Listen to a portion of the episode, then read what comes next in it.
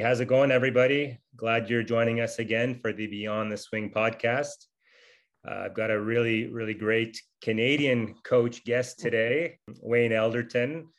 We've uh, we've had a ton of exchanges. We've actually never actually had a chance to speak on the phone, so I'm I'm glad we're able to to finally do this and uh, and share some of Wayne's knowledge here. Um, you know, Wayne's been kind of an indirect mentor of mine. He probably doesn't know it, but I've read uh, almost everything that he's put out. Um, he's also got a lot of cool videos on on his YouTube channel. For those who haven't heard of Wayne, he's uh, a Tennis Canada certified level four coach. He's involved in Tennis Canada's coach education program. He's a USPTA elite professional um, I mean, I'm I'm reading through his site here. I mean, the, the list just keeps going and going. He's he's uh, he's had numerous national champions from from juniors to wheelchair tennis. I mean, you, you name it, he's he's kind of done it in the tennis world. So, Wayne, welcome. Thanks a lot for joining us. Uh, how how are things going? You're in uh, you're in North Vancouver, correct?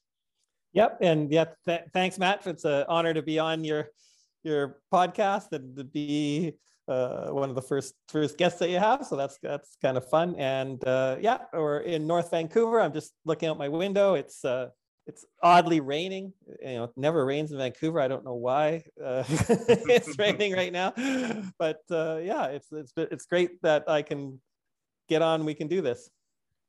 Yeah, absolutely, absolutely. So you're currently in um, North Vancouver working primarily? Is it with juniors that you work with, or is it is it a whole host of uh, tennis folks? Yeah, so uh, I'm the tennis director at a, a municipally run public tennis facility. Uh, so we have uh, nine indoor courts, and we run programs at uh, all ages and levels. Um, we're about the full spectrum of you know right from the six year olds to 96 year olds. Uh, we, we have programs at uh, every level. Our, our adult recreational program is actually bigger than our junior program. There's actually more, more people in it. Uh, and uh, as I said, all, all the different levels uh, as well. So we actually try to be, um, try to be that, that full, full package, full spectrum facility. Very cool. And we were talking kind of beforehand. You're saying that you're actually turning down kids and and people. You you guys just can't manage it. Just can you can you talk a little bit yeah, about? Yeah, it's well uh, being being publicly accessible and not having to, you know anyone can come and get into the programs. Uh, you don't have to fork out the big bucks to be a member of a, an elite private club kind of idea. So so it makes it makes it so they're really accessible. Our prices are are very reasonable. Uh, and so that just uh, is a lot of incentive for people to get into the game. Uh, and um, yeah, with COVID and tennis being you know, a safe sport, it's become more popular. So there's a mini tennis boom going on as far as we can see. Uh, and yeah, we're, you know, you're just limited by court space. Uh, we, we do have the nine indoor courts uh, but they're they're packed morning, noon, and night um, with all the different programs. And yeah, it's it's uh, it's not not good. I feel bad that we're actually there's you know literally hundreds of kids uh, over the year that we have to just say I'm sorry. There's just no room. Uh, we're we're at capacity. Full is full is my unsolvable problem. Everyone goes, oh, that's a good problem to have. It's like, well, yeah, until you you'd have to deal with it.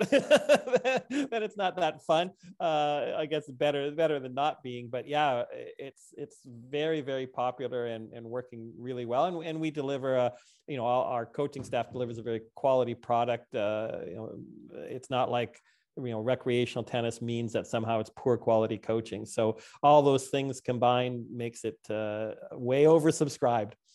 Yeah yeah, that's unfortunate. I mean, that's kind of what we have to deal with in Canada. You know, indoor court time is is not is not inexpensive, and uh, yeah, we, we we do our best. You know, in Montreal, where where I am, it's it's a similar story. Mm-hmm. You know, uh, it's tough to get courts. The National Tennis Center is is is booked. You know, day and night, seven yep. days a week. So but uh, positive in, in, the way that tennis is is growing in the country and people want to get out there. So that's that's yep. all good, right? Mm-hmm. And hopefully we can build some more facilities. Absolutely.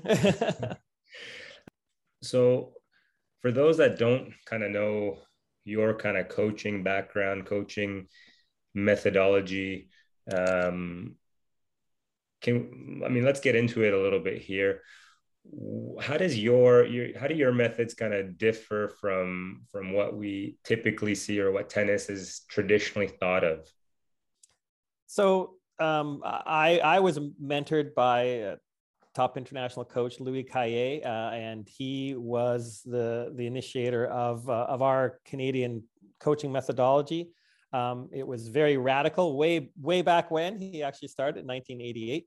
Um, so that's when we kind of shifted, and it's and it's been evolving uh, ever since then. And and the main the main premise is, and what what he taught me is basically coaching tennis as an open skill uh, would be the the sentence. Now, uh, when you try to look up what an open skill is, is it, it's a it's a skill that has to you have to see what's going on, and then make decisions, and then apply uh, your your executed technique, um, which is different from a closed skill sport, like say, for example, gymnastics or diving. Um, those are closed skill sports. And basically the whole idea in those sports is if you do the moves right, you get the, you get the points. It's, a, it's about doing the technique correctly.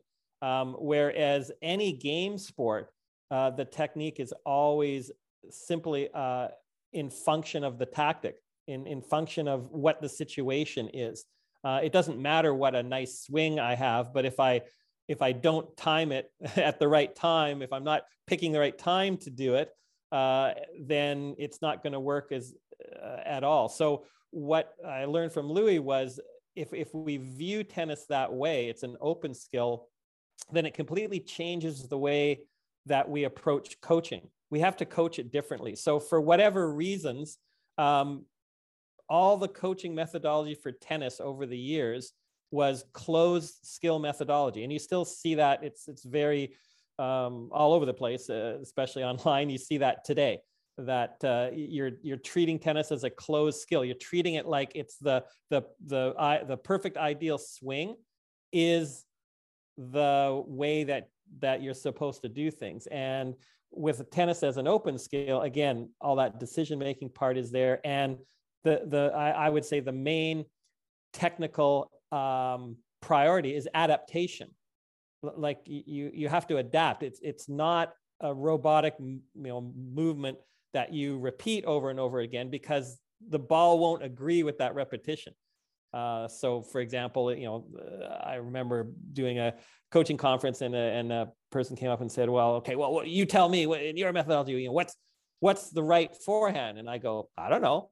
And he goes, see, I, I could tell you what the right forehand is. And he went through, you know, a, basically a modern model of, of, you know, here's the, this is the preparation, you know, here's the semi Western grip and a semi open stand. And he went through the whole thing. It's like, I go, that, that looks great. Uh, what if the ball's shorter? Do you do, do you do that? Well, no. What, what if the ball's wider? No. What if it's deeper? No. What if it's coming faster? No.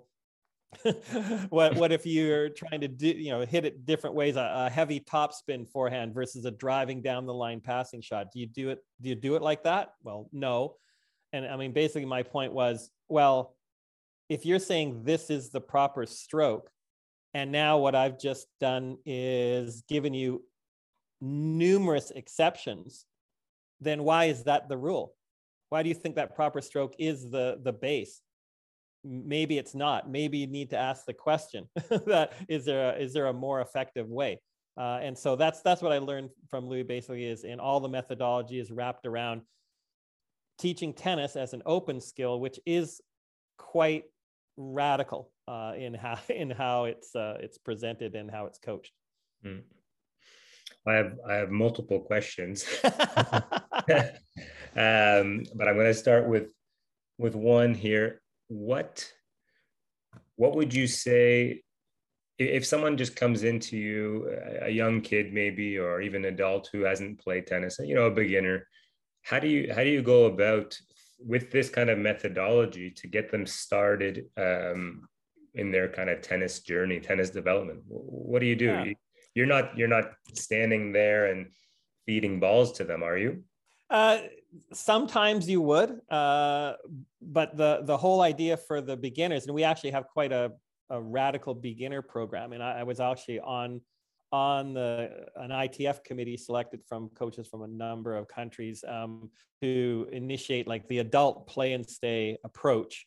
Mm-hmm. And it was using you know red, orange, and green transition for beginner adults. Um, and so like what you do is like in the past, what I would have done is I would say I was a, a stroke coach. My, my job was to get you to stroke properly and then throw you out and play. Now, I, I'm, I'm not saying again, ne- never hear in all this when I'm talking about this that I'm saying it's wrong. It it's worked for the last 50 years.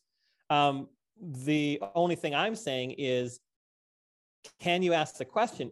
But is that the most effective way? Hmm. Like so, I'm not saying doing it, you know, teaching the person the you know, proper stroke breaks in the beginning is wrong. That's not what I'm saying. What I'm saying is, is there a more effective way? Uh, and having done it both ways, being that stroke coach before, uh, and now going, okay, well, if I'm not going to be that, then what happens? Well, number one, tennis becomes very situational. So you're going to play the game. What situations are you going to be in? So for a beginner, one of the first things they need to do is to be able to rally. Now, mm. teaching someone a neat stroke to, to be able to recreate the perfect stroke if I literally hit their racket with the perfect feed, right? uh, that's that's not a rally. Uh, and mm. so tennis is a game of reception, then projection. So what I would do with the or what we do do with the beginners is put them in in a, a, a, scaled situation. So you change the ball, you change the court, you make it uh, uh, uh, less of a, of a of a challenge, so they can master it a little quicker. And then the idea is to get over that hump because once a player can rally, the world of tennis opens up to you. Until you can rally, it's it's quite closed. And you'll see mm-hmm. people, you know, they go out in the public court and they take out the rackets and boom, over the fence, all over the place. Pack up your bags, off you go, because it's like that's no fun. Uh, so that that getting over that rally hump is the first situation, and then of course you got to be able to serve and put it in. But what what we're teaching you to do is is play tennis. Stroking is part of that, rather than teaching you to stroke and hope that you're going to go out and then apply it to your play and that that would be the difference and so we would be building the stroke in this situation of you being able to like i said receive the ball by being able to you know move out to be able to get it so it's it's a dynamic sport you know mm-hmm. your, your opponent isn't feeding you the ball and trying to hit your racket your opponent is trying to get it away even if you're a beginner player playing your opponent's still trying to to make it that you don't, don't hit it very well. So then on, it's about on purpose or on or, purpose, or yeah, or, or exactly, not. yeah, not not the best shots are usually not not intentional, but but the the idea is yeah that you move out, that you have good timing with the ball, that you have a mm-hmm. little sense of how you can direct it, that you recover after every shot because it's not golf like a lot of times uh, what i'll see is coaches teach tennis like golf uh, like it's just a sending sport. It's like like you're on a driving range or something. It's like, well, yeah. Um, and and we've had you know players from different places, different countries come, and like if you did feed them, like their stroke is so good, mm. but one step away, it's gone. Any mm. kind of adaptation requirement, it's gone. So these players with these great strokes, they can't rally. So that means, and if you can't rally, you can't play tennis.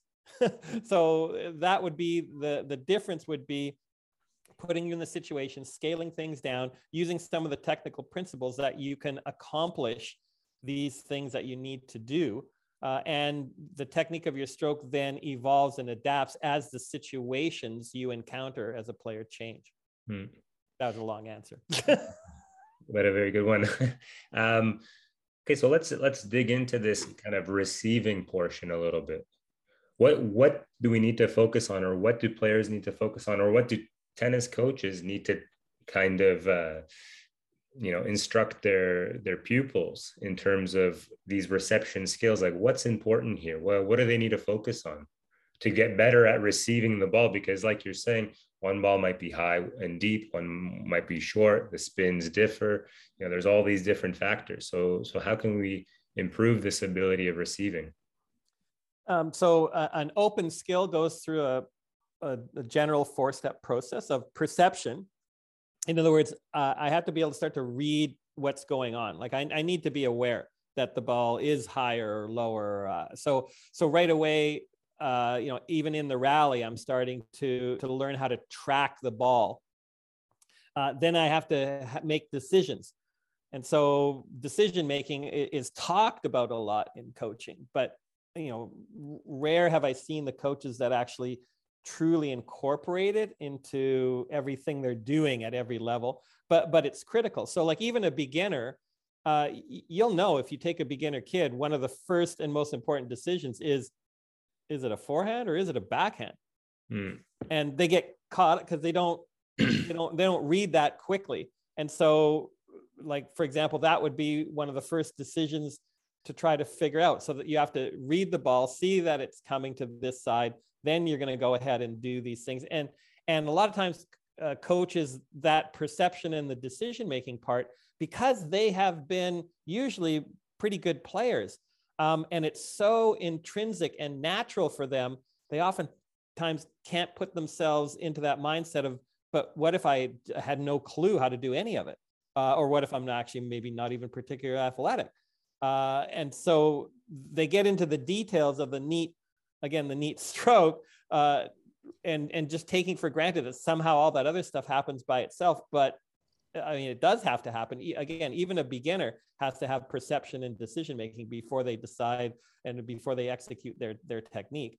Um, but we got to incorporate that in, and and that's that's how how we do it. And as I said, in a in a situation. So, um, you know, one of the main building blocks uh, that that I would talk about um, uh, as a coach in this methodology would be uh, what I call the the shot situation or the shot cycle. Uh, so the building block that most coaches have from again a closed skill methodology are the strokes and we talk about them all the time. The forehand the backhand the serve the volley that kind of idea. Those are the strokes. The challenge with those as a coach if those are your building blocks it, it sucks you into closed skill coaching uh, instead of keeping it open open skill. Um, so then if i if i'm replacing strokes with the cycle of a shot uh, so, for example, um, you know what we say in our coaching certification is uh, I'll, I'll, you know jokingly say that that all the coaches you, you, we all have a disease, and the disease I call modelitis, and modelitis is that somehow in my head there's the perfect model of the the forehand, the backhand, the serve, etc., etc. Uh, and then my job is to conform somebody to that model.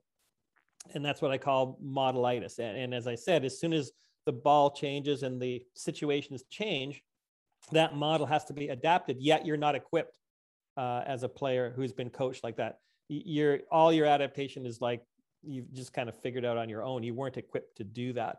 Um, so if I if I use the that shot cycle that takes me out of that modelitis. Because if you, uh, well, the, the test is if I say to a coach the word forehand, and if right away that picture of whoever, you know, you might have the Nadal, you might have the Federer, if that picture of forehand comes into your head when I say the forehand, you've got modelitis. It's in there. And the only inoculate, like COVID, the only inoculation, the only vaccine is again, a, a game based approach. And so, using this shot cycle, for example, if you say the word forehand to me, all it means to me is that a right hander hit it on the right hand side and the ball bounced before you hit it. And that's all it means. That's forehand. Every other detail of, well, what, what type of preparation did you have? Uh, what was the, the rhythm of the racket through the swing? What was the swing shape? Right? Like all those pieces are then defined by the needs of the situation in order to be successful. Mm. And so that that's uh, and again, uh, uh, you know, I'll say the term game-based approach. That that is one of the pillars of our methodology. Although um, it, it often has a lot of baggage, so sometimes I'll, I'll call it the tactics first approach. um, just because game-based has, you know, it was new and people didn't do it that well. So then, you know, if a coach coached badly, but then said, I coach game base, everyone go, oh, that was crap. and so, so game base is bad. It's like, no, you threw out the baby with the bathwater. The methodology wasn't the problem. The coach just applied it wrong. Uh, yeah. And so, so there's a lot of baggage a lot of times uh, with game-based approach, and and the misconception that it's technique less. Like, oh, game-based coaches they don't care about the technique.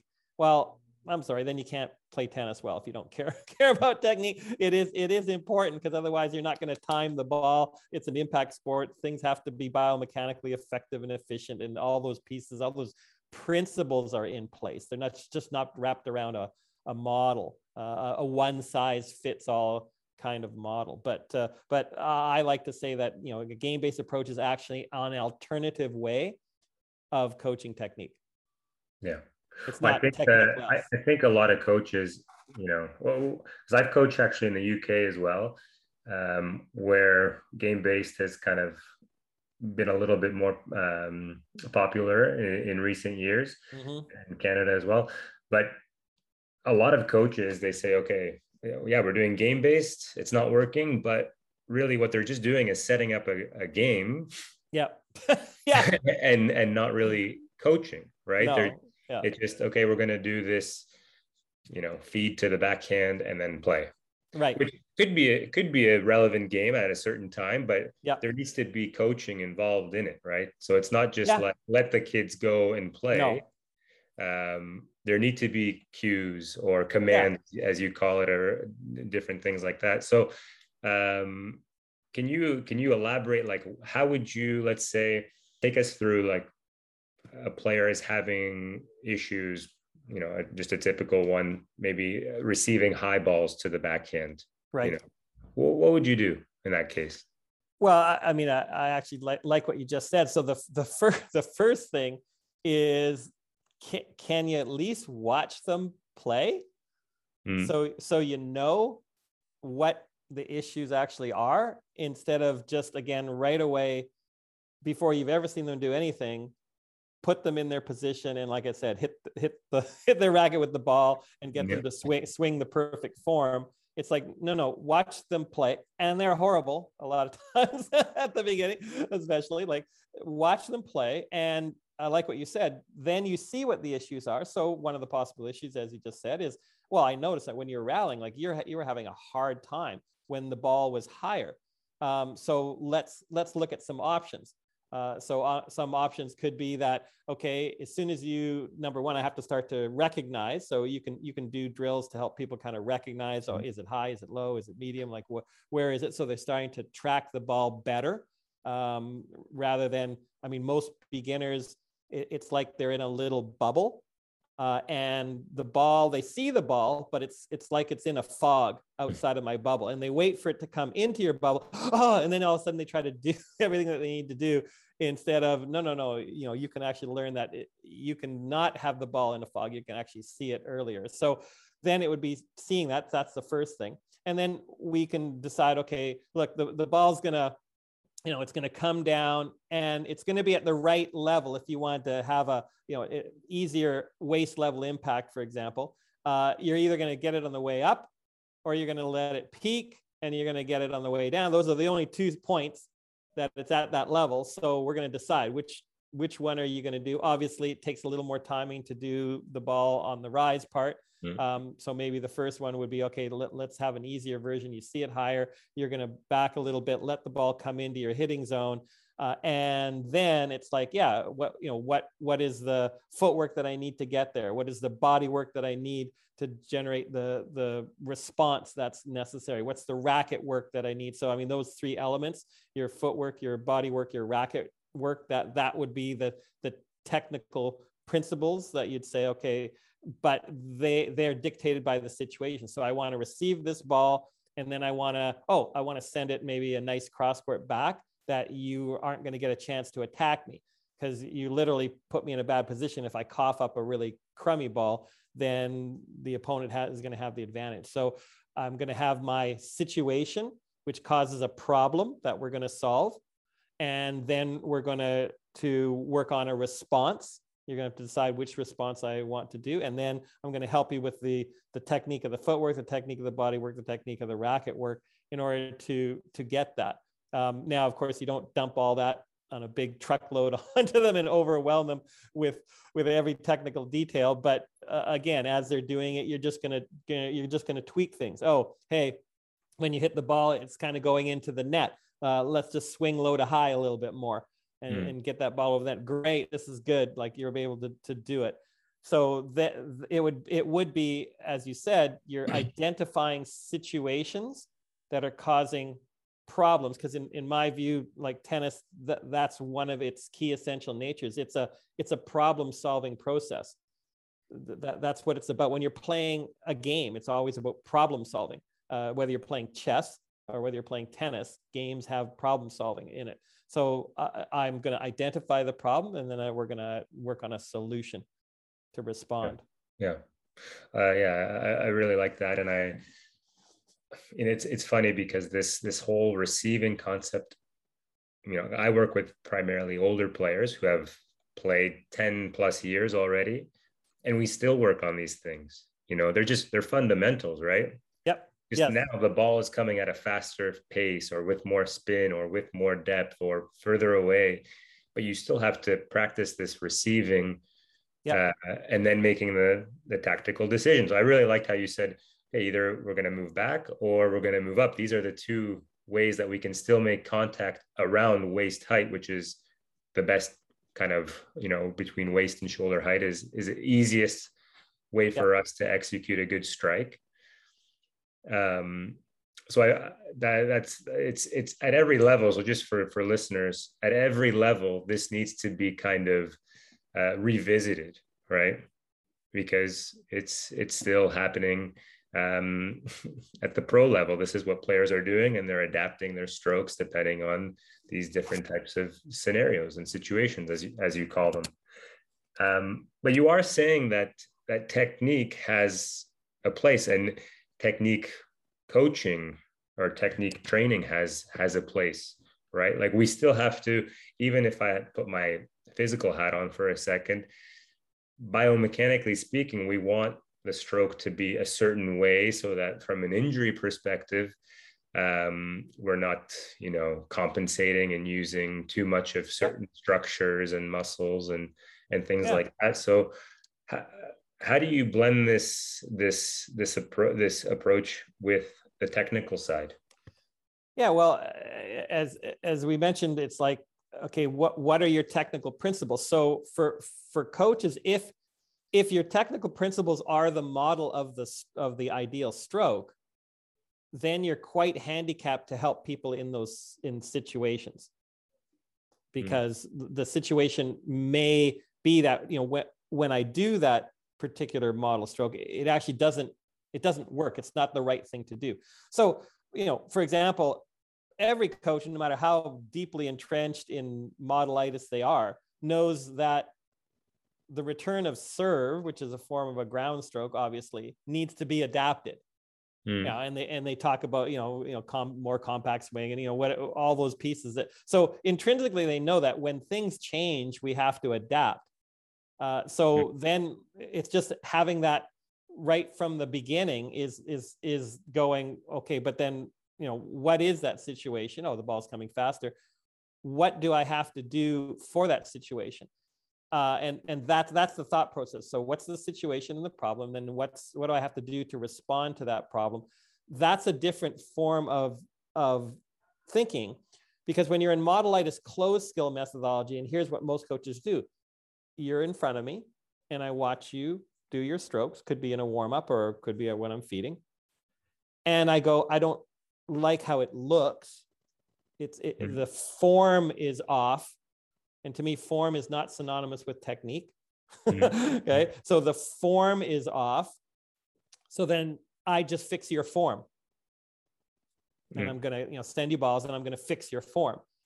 Mm. Instead of going, but what was the situation? and then what are the technical principles that need to be applied in order to successfully respond to that situation um, so you know for example in our coaching education you know one of the things that i'll i'll pick on uh, all the time because it's like the universal biggest thing for every coach is the follow through. Mm. So you'll see coaches harp forever. Oh, you know, point your elbow at, or whatever. They're, you know, have this finish point for your follow through. And I mean, to me, it's just like, do you actually watch tennis? Mm. like, you actually see what they do? Uh, because you will see follow throughs and follow throughs and uh, like you'll see all sorts of different because a follow through does not affect the ball.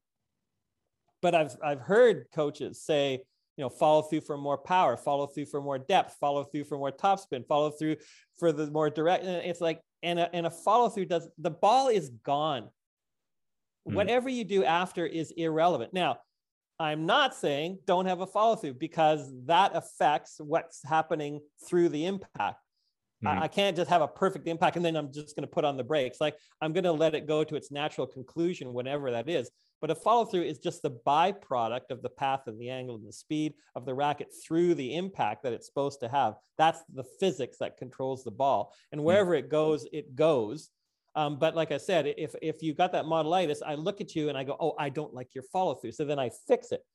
Well, coach, give me one situation. Like, do you honestly think that person was losing because they didn't point their elbow?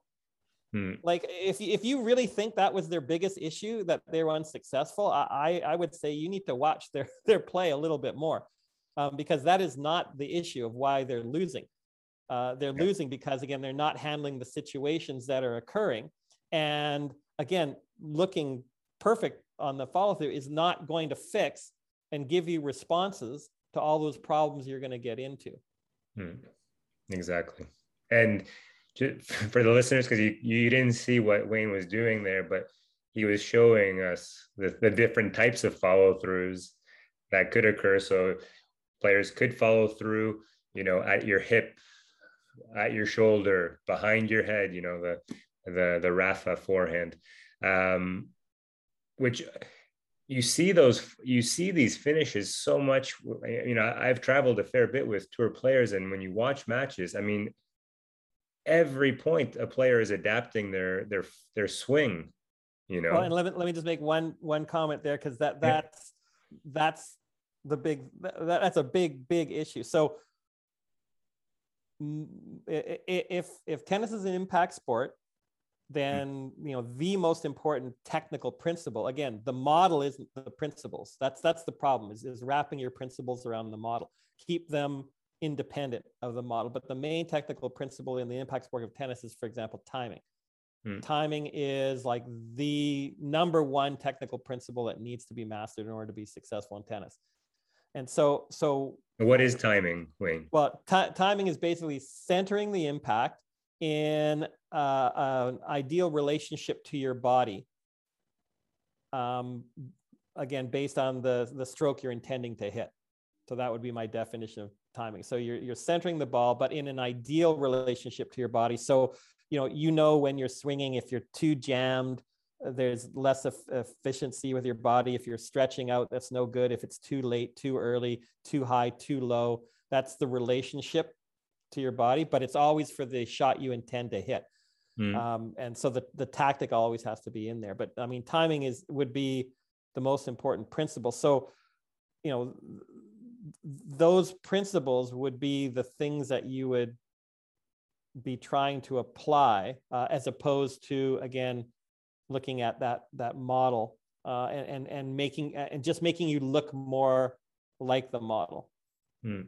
But uh, sorry, I think there's part of the question that I didn't answer. So what, what was that part again?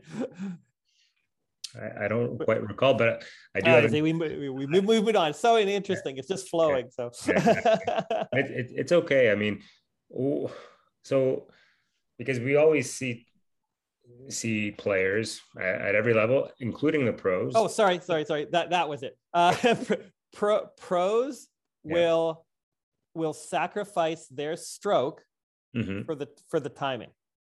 Mm. Otherwise, you're not successful. Recreational players, based on their misconceptions or what coaches do, will will sacrifice their timing to make the ideal stroke. Yeah. and and that that that's the big distinction that's the one i forgot that i yeah. needed to mention yeah. So why are pros and and even juniors good players why do they still hit a lot of balls let's say up the middle of the court i mean from my perspective it's they are working on timing in a way they can work on i mean there's things we can work on mm-hmm. um, not just blindly kind of hitting yeah. balls um, is there value to that and or or and if there is because you probably will say there is but if there is value in it is it is it overdone? Yeah well i, I would say so. I mean so i mean part of the issue is again uh, coaching tennis again with that model bit uh, and then it becomes all about a technical venture only about a technical venture rather than it's tactical. Like you're playing a game. So so where are the tactics? So uh, that's the first thing like you know if I, if I go out to a tournament and i'm i'm watching players play the first question i ask myself is are they playing tennis in other words can i uh, definitely see some tactical intentions going on or are they just hitting balls yeah are they playing the game or are they just hitting balls and a lot of times because you know it's all about the technique it becomes only about the technique in their mind. So all they do is react and hit the ball. And they're a victim to whatever the ball allows them to do, but th- there's very, very vague tactile intention, but they're not particularly playing. So, you know, the, the, the first piece is, is what I, you know, I would say that, yeah, uh, if you're, if you're taught, you should learn to play the game uh, and your technique is only a way to play the game. But you know, why aren't you playing? Uh, all you're doing is you know putting it back. And uh, we know with all the research of you know um, what was it Ericsson and you know ten thousand hours and all that bit. It's like deliberate practice is what gets you better. And in tennis, there is just an inordinate amount of non-deliberate, purposeless hitting mm. um, that that's going on. Uh, and so, you know, does it take a, a, lots of repetition to develop a skill? Like absolutely, no question. Um, but you know, if we ask that question again, you know, is this the best way to do it? Um, you know, if you hit a million balls, could you have gotten the same thing with 250,000 uh, that were deliberate? instead of I just mindlessly, you know, bash the ball all over the place. So they're not playing and the practice isn't deliberate. So to me, it leads to, yeah, th- then you'll see that, yeah, they're just, you know, hitting right back to the person. There's, there's sort of no, the tactical intention isn't there. The other piece of the puzzle is, is, I mean, tennis is a really evil game on all, all sorts, in all sorts of ways. It's just really evil. I mean, it's evil because you know it's all about mistakes and and it's all you. You're not on a team, and and you know it, it's it's very it's like golf, but with someone trying to beat you at the same time. So yeah. it's it's got you know there's personal frustration when it's not doing what you want. Um, so it it is evil in a lot of ways. But there's two messages that happen when a junior is developing. I mean, number one is yeah, you should direct the ball, like you know, for example, a simple tactic, you know, make the guy move around, like direct the ball away from them. Um, but before that, there's a message, which is also a good message, is you should never miss because the majority of shots, you know, in tennis, that the, the majority of points that I lose are because of I, mi- I missed, not because my opponent hit great shots. The majority of, of, of points that I got are because they missed, not because I hit great shots. So I've got this really unholy balance that I'm trying to achieve of, well, I'm not supposed to miss, so that kind of leads to, uh, well, then I'm just going to hit safer in a way. I'm going to hit right down the middle. I'm going to hit to the person. I'm not going to try to go and, and direct them, but that can come back and kind of bite you mm. by by being like like consistency is a is a critical tactic, but not the only one. Mm. Um, because if if I do shots that encourage you to miss, not risk, not risking, not trying to paint the lines, but if I insure, encourage you to risk with uh, with risk more with some shots, you know that you're going to make more mistakes. So th- that plays in. Uh, I'd say those are the three factors. You know, the non-deliberate practice is the big one. The not understanding tactics is the big one, and then the em- the emphasis of consistency, like too much. Uh, and then if you don't have decision making that's being nuanced and trained all the way up, uh, you know, you kind of get the all or nothing. You know, either they're either they're slamming the ball harder for the lines or they're pushing it with a little balloon ball uh, in the middle, and there doesn't seem to be much in between. Mm. So, have you seen players develop over the years using this kind of approach, and their and their technique kind of forming around yeah. different different uh, tactical based methods yeah. of yours, or um, do you still take you know a basket of balls and and say, okay, well, one of the tactics we need to improve on is your ability to hit a powerful drive forehand. Mm-hmm. And to do that, you know, you do need to, you know, get your elbow in this position or or whatever. Or yeah. are there ways that you do it that you don't have to directly say those those things? Yeah, well, I mean, absolutely. Uh, so you know, what once you've figured out what the tactic is you want to do, um, then in order to make that motor pattern uh, it's going to take a bunch of repetition. And so that's the other misconception that somehow a game based, if you're a game based coach, you'd never take out a basket and, and mm. feed. It's like, yeah, you, you use every type of feeding. You use Spanish hand feeding. Uh, you, you, you take out your basket and do racket feed. You do whatever feed uh, is going to help them to get the repetition they need for that specific situation. Because yeah, maybe you know they're they're they're not generating a long enough you know hitting zone with their racket going towards the target so so their racket is unsafe so uh, you know i need to get the feel for that uh, kinesthetically. So I, I need to to get them a, a bunch of repetition in a short time. Uh, and what i can do is then you know take away the other distractions and i could ease up the reception uh, uh part by saying yeah i am going to we're going to say you've already made your move you're already in that situation. Okay, now I'm going to give you the ball right there. Now let's get the feel for what you need to do with the shot. So I take out my basket and I go ahead and I I do a bunch of feeding for that, and that that's fine in a game approach. Once you've defined the situation and you need repetition, actually, then the question becomes, how can I maximize the quality repetition? Um, so a lot of times, for example, if I stay live ball, which means the two players, like for example, a cooperative live ball, they're hitting back and forth with each other. That's very realistic, um, but maybe there's too much adaptation. And so you're not getting the ball that's a little lower that you're having difficulty. When the ball's a little lower, you know, like say your opponent is slicing you in the rally and and you're not really adapting to that and lifting it back up over the net. So let's focus in on that. But if if you're just in a live ball rally, maybe you're you're going to get that every, you know, whatever, whatever the frequency, every fifth shot, every 10th shot, whatever and so i might go no no you know what that's that's not going to get us where we need to get to so i need to close the situation maximize the repetition to try to build that motor pattern and then integrate it back out again uh, into the full realistic situation mm. i think this is this is kind of the uh, the whole whole part whole kind of way of of coaching as well right you 1st mm-hmm. you see how players are playing in the real kind of environment and then we can kind of take them out for for a minute see if this tool that you're using whether that's hand feeding basket feeding has has had a positive effect and a transfer and, and we bring it back to to the real situation again. And that's uh, the important word transfer. Yeah.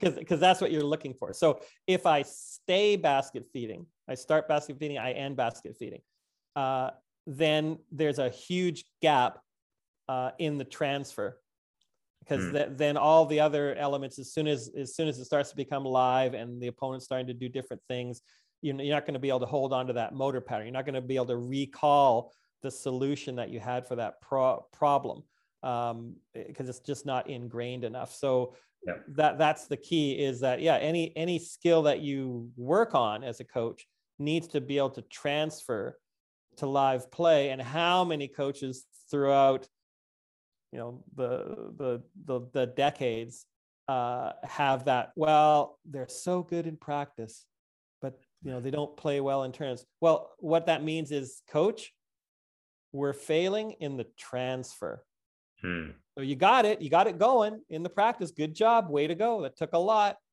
but somehow you're not bridging that that gap and not making the transfer. And and to answer your question about players, I mean, you you kind of have to know the history uh, of the player to kind of figure it out. But for example, you know, who I really used to love was uh, uh Justine Henin, mm. and what I really loved about her was she was one-handed, which always looks really, really nice, right? Uh, but uh, she was a little smaller, and she was beating Serena in her prime. And Serena is just uh, just a big, big ball hitter, right? Yeah. Uh, and but she was beating her, and again, why? With variety, with tactics, not because she wasn't going to overpower her, right? And and Justine came up through red, orange, and green, which like having those scale courts and scaled balls allows you to do all these different things whereas if you're a little kid and you rush through the balls and you're on you know a too big court too quickly with with a you know a yellow ball right away um, all it you know it's it's going to affect your tactics and your technique in order for you to survive the scale of the game which isn't correct for you um, and so I really liked her, and I know that she did come up um, through that because it, it, was big in Europe at the time for sure.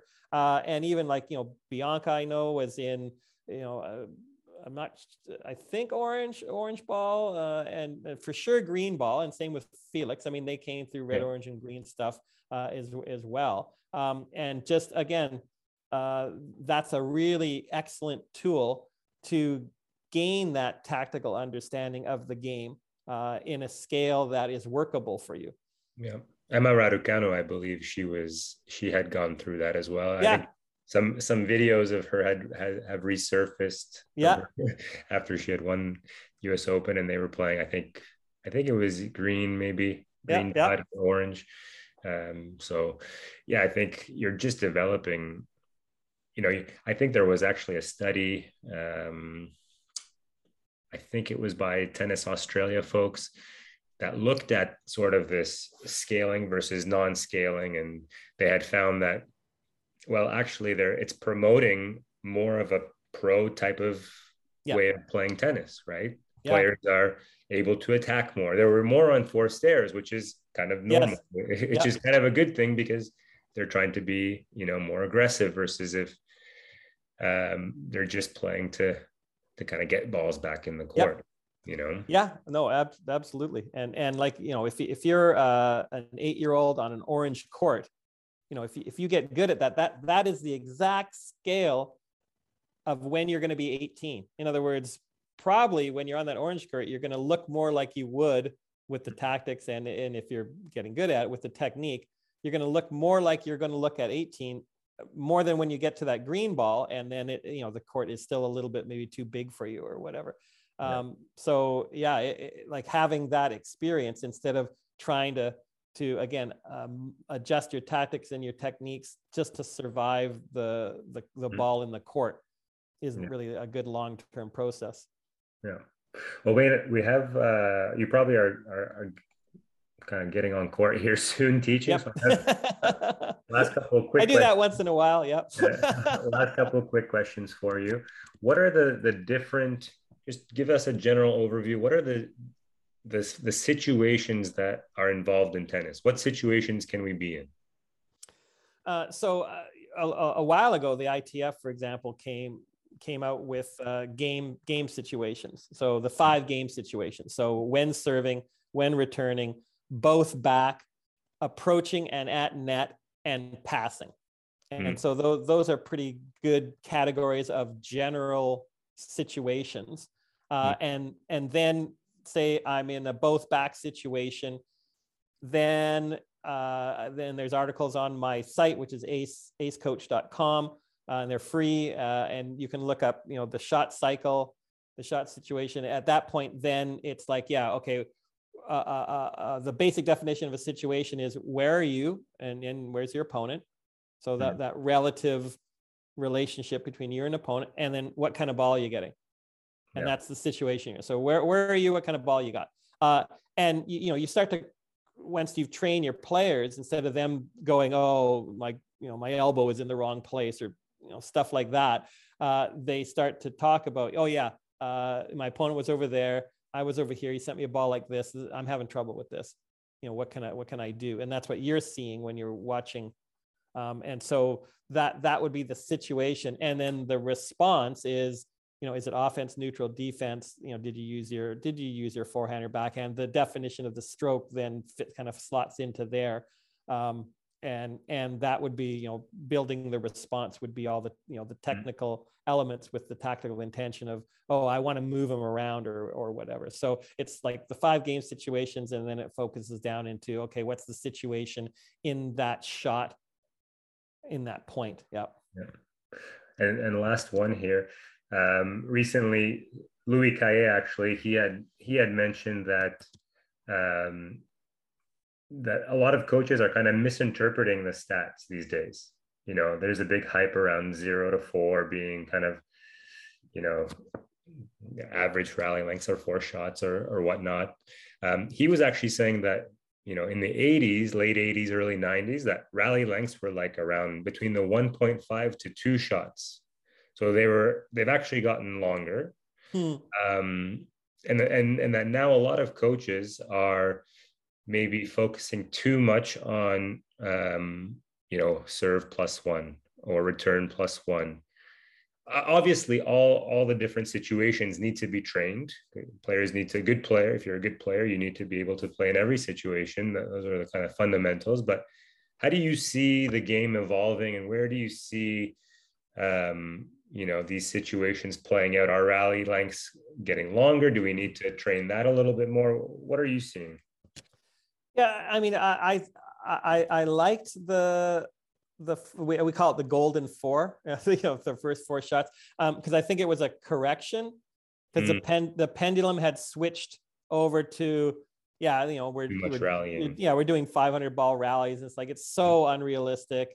You know, is is there a place for overloading the amount of rallies that you have? Yeah, it's kind of like to me, it's like a muscle. Like you know, why do I lift more weight than normal. Well, so when I have to to lift the weight that I'm supposed to be lifting or do the move I'm supposed to be, I, I have the strength to do it. So I mean, I think there is a place for you know uh, rallying for a minute, for example. We we use that as a as one of the the measurements is what's your minute rally time because mm-hmm. um, that kind of helps your tempo. But that's longer than longer than any rally you get in a match. But just it's just a form of overload training. But I, I thought it was good because it was uh, it was a correction. And of course, like any pendulum, you know, does it swing too far the other way? Where is, you know, your your player can't like literally breaks down after five shots because it's like, whoa, I, you know, I only do four, and it keeps it keeps going. So, so I, I mean, I it, it's always as usual, you know, a, a, good balance. Like for sure, you, you know, you, you shouldn't be missing on the first four right away. Like that's where a lot of the, the mistakes are. But also a lot of that is because, again, what I liked as the correction is, you know, how under trained serves and returns are.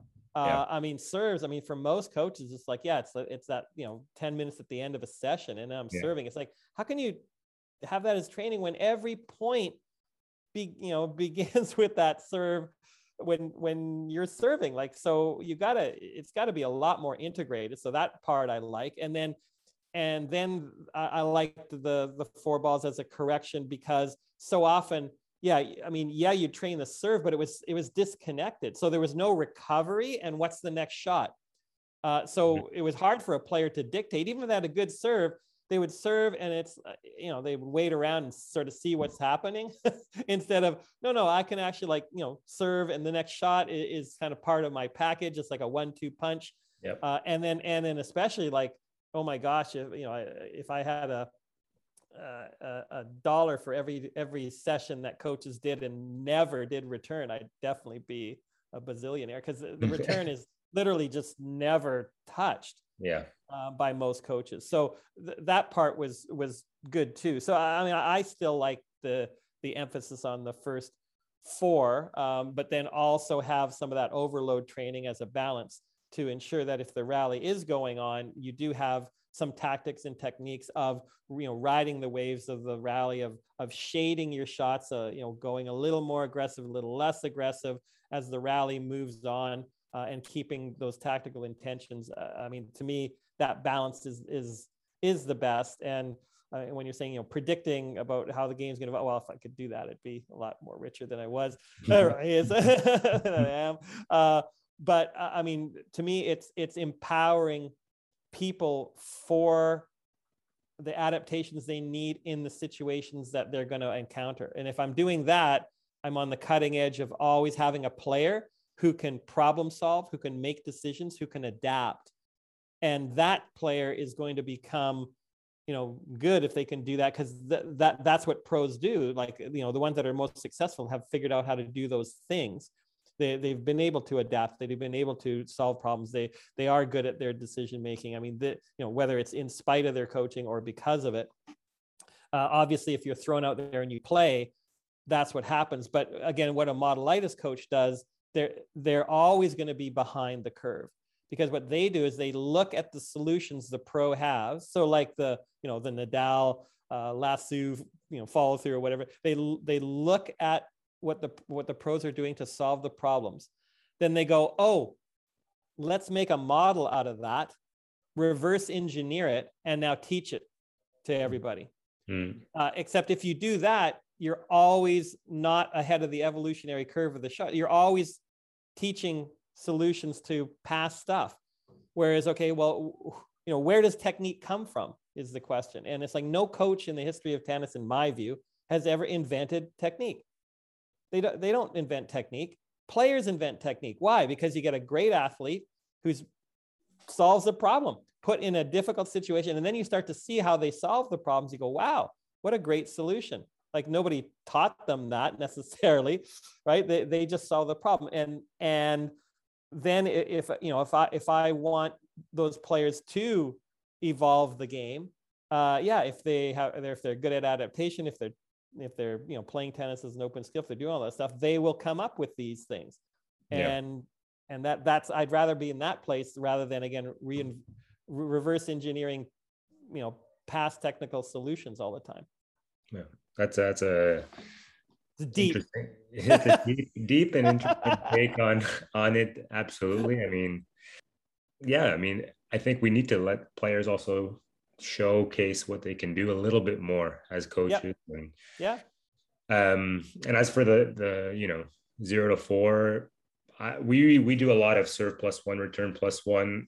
Yep. I like it.